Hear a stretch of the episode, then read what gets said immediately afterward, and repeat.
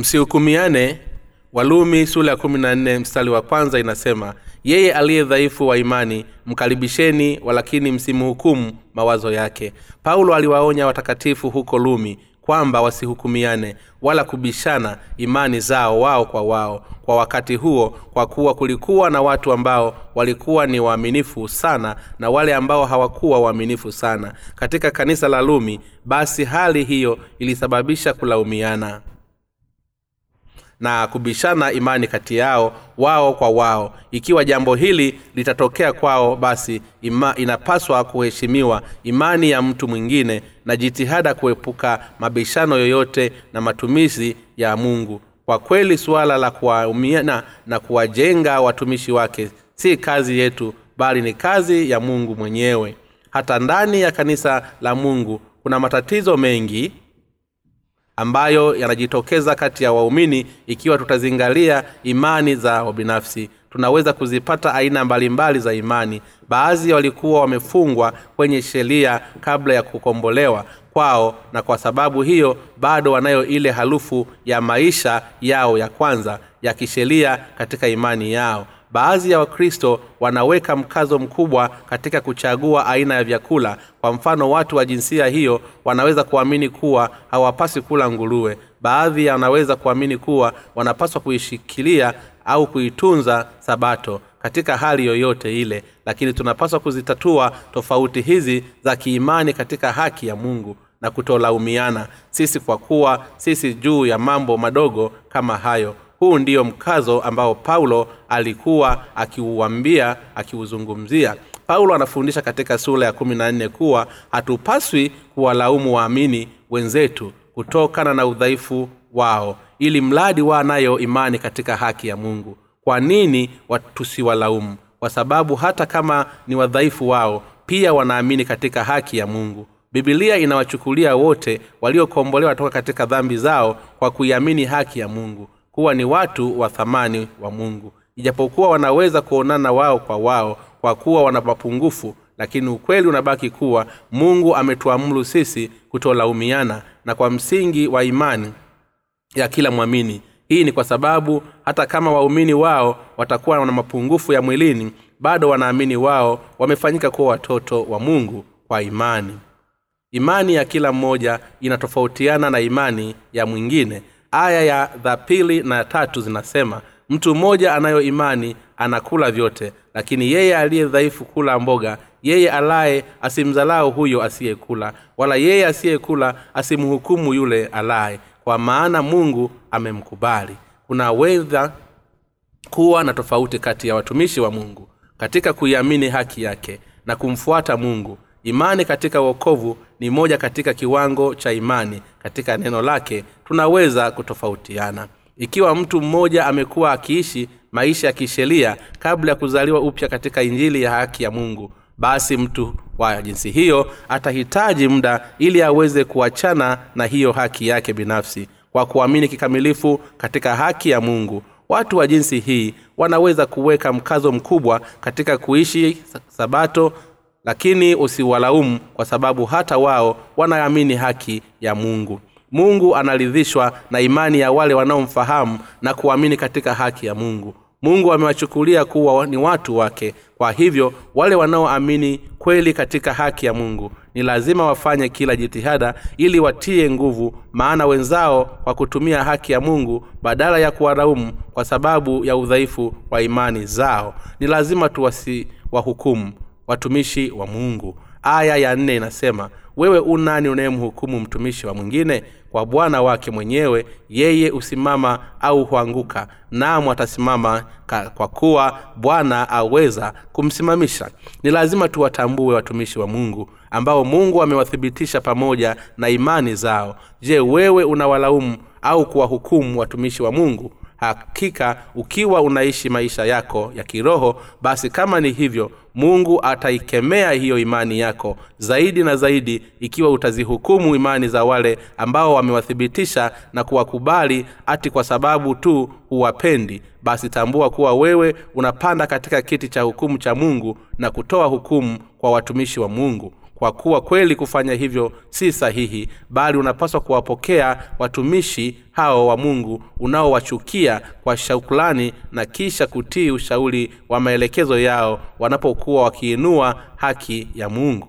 Ni lazima mungu athibitishe imani yetu. Ni lazima tuwe na imani ya kweli ambayo inatii maagizo ya mungu kwa kuwa mungu ameturuhusu sisi kuyatoa maisha yetu kwa yesu kristo. Basi tunamshukuru mungu kwa haki yake. Ni lazima tuwathibitishe na kuwakubali wale ambao mungu amewathibitisha na kuwakubali. Na pia ni lazima tusiwathibitishe na kuwakataa wale ambao mungu hajawathibitisha au kuwakataa. Ninaamini kuwa watamtukuza mungu kwa kuwa na imani katika haki yao. Badala ya kuinua haki yao binafsi ninaamini kuwa mungu ataithibitisha imani yako. Kisha utainuliwa kwa sababu ya imani yako katika haki yake.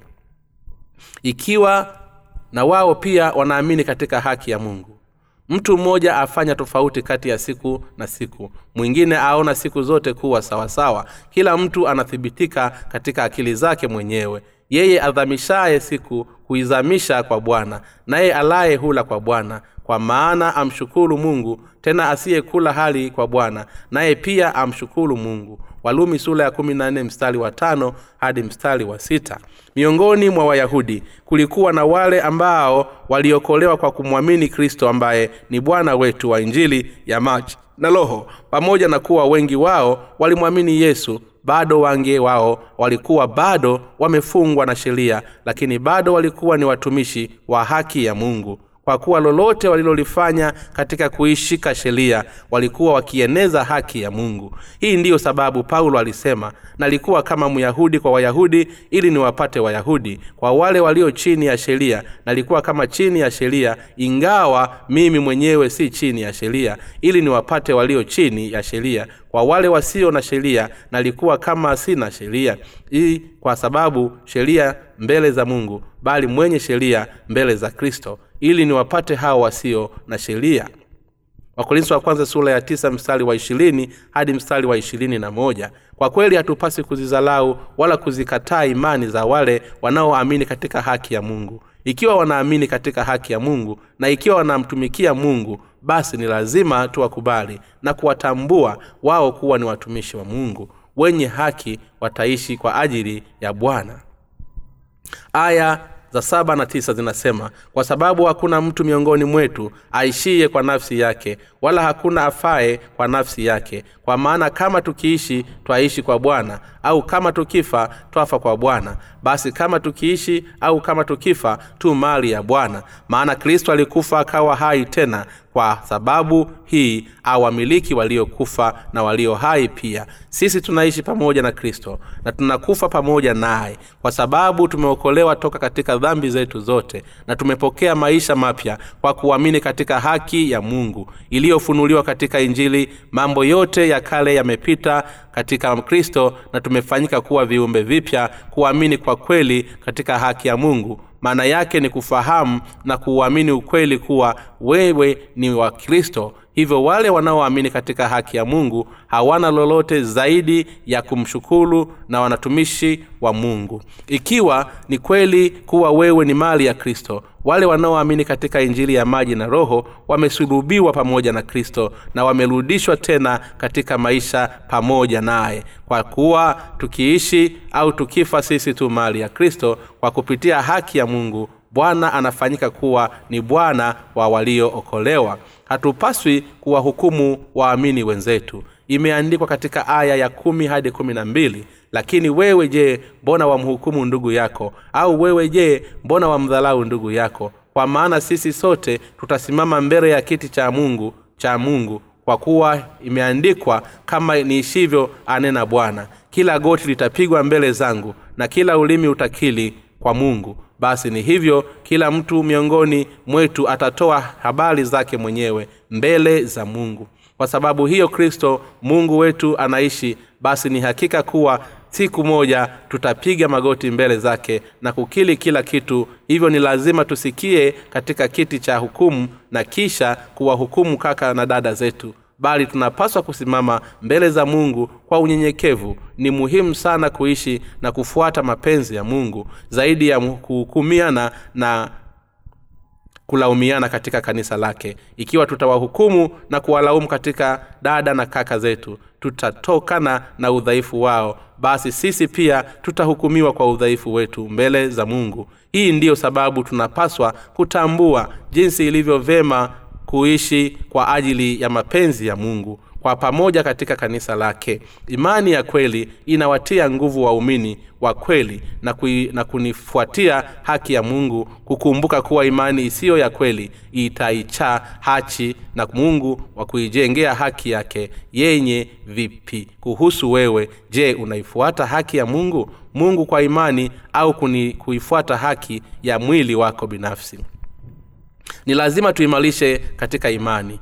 Aya ya kumi na tatu na kumi na nne inasema basi tusizidi kuhukumiana bali afadhali toweni hukumu hii mtu asitie kitu cha kumkwaza ndugu yake au cha kumwangusha. Najua tena nimehakikishwa sana katika bwana yesu ya kuwa hakuna kitu kilicho najisi kwa asili yake. Lakini kwake yeye akionaye kitu kuwa ni najisi kwake huyo kitu kile ni najisi kwa kuwa huna tofauti kati ya kiwango cha imani miongoni mwa wale wanaoamini katika haki ya mungu basi tunapaswa kufanya kazi ya kuteng, kutengana katika imani zetu kwa katika kutiana moyo jambo hili linaleta ukuaji wa waamini wa haki ya mungu. Ikiwa kweli tutaishi kwa ajili ya mungu na haki yake basi sisi tutakuwa watu wake. Ikiwa wewe ni mkristo unayeamini katika haki ya mungu unaweza kufanya lolote kwa imani yako katika neno la mungu. Ikiwa hauwezi basi ni kwa sababu wewe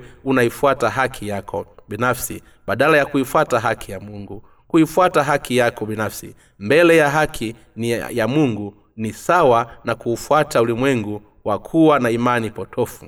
Wale wanaoifuata haki yao binafsi pamoja na kuwa wameokoka kwa kuamini katika hali ya mungu basi watu hao wanaishi kama maadui wa mungu mungu anawapenda wale walioko kwa kuamini katika haki yake kuendelea kuifuata haki yake katika maisha yao yote.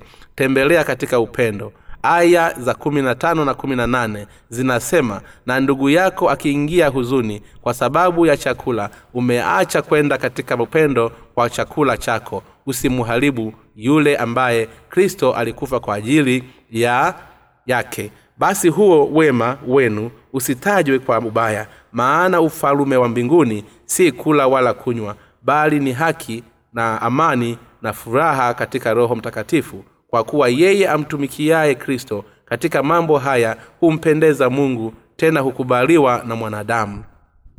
Wale waliookolewa kwa kuamini katika haki ya mungu wanaishi ili kuieneza haki hiyo ya mungu na wala hawadhalau watu wake kwa sababu ya chakula wala mwingine kuna kanaleta chakula ili kushirikiana na wengine kwa upendo. Lakini paulo anatuonya sisi kuhusiana na kuwatenga ndugu maskini na akina dada maskini na kushirikiana na matajiri kwa sababu jambo hilo linamfanya mkristo kujikwaa. Baraka ambazo mungu amewapatia wale wanaoamini katika haki ya mungu zinaturuhusu kuifuata haki ya mungu zinatupatia amani ya akili tunapoipata katika injili ya maji na roho na zinatuwezesha kumtumikia bwana kwa pamoja hali tukishirikiana furaha zetu ambazo mungu ametupatia. Hivyo wale ambao ni matajiri ni lazima watambue kuwa utajiri wao wote unatoka kwa mungu na kwamba wanapaswa kushirikisha utajiri wao pamoja na wengine. Hali wakitumikia injili na kuifuata haki ya mungu kwa pamoja.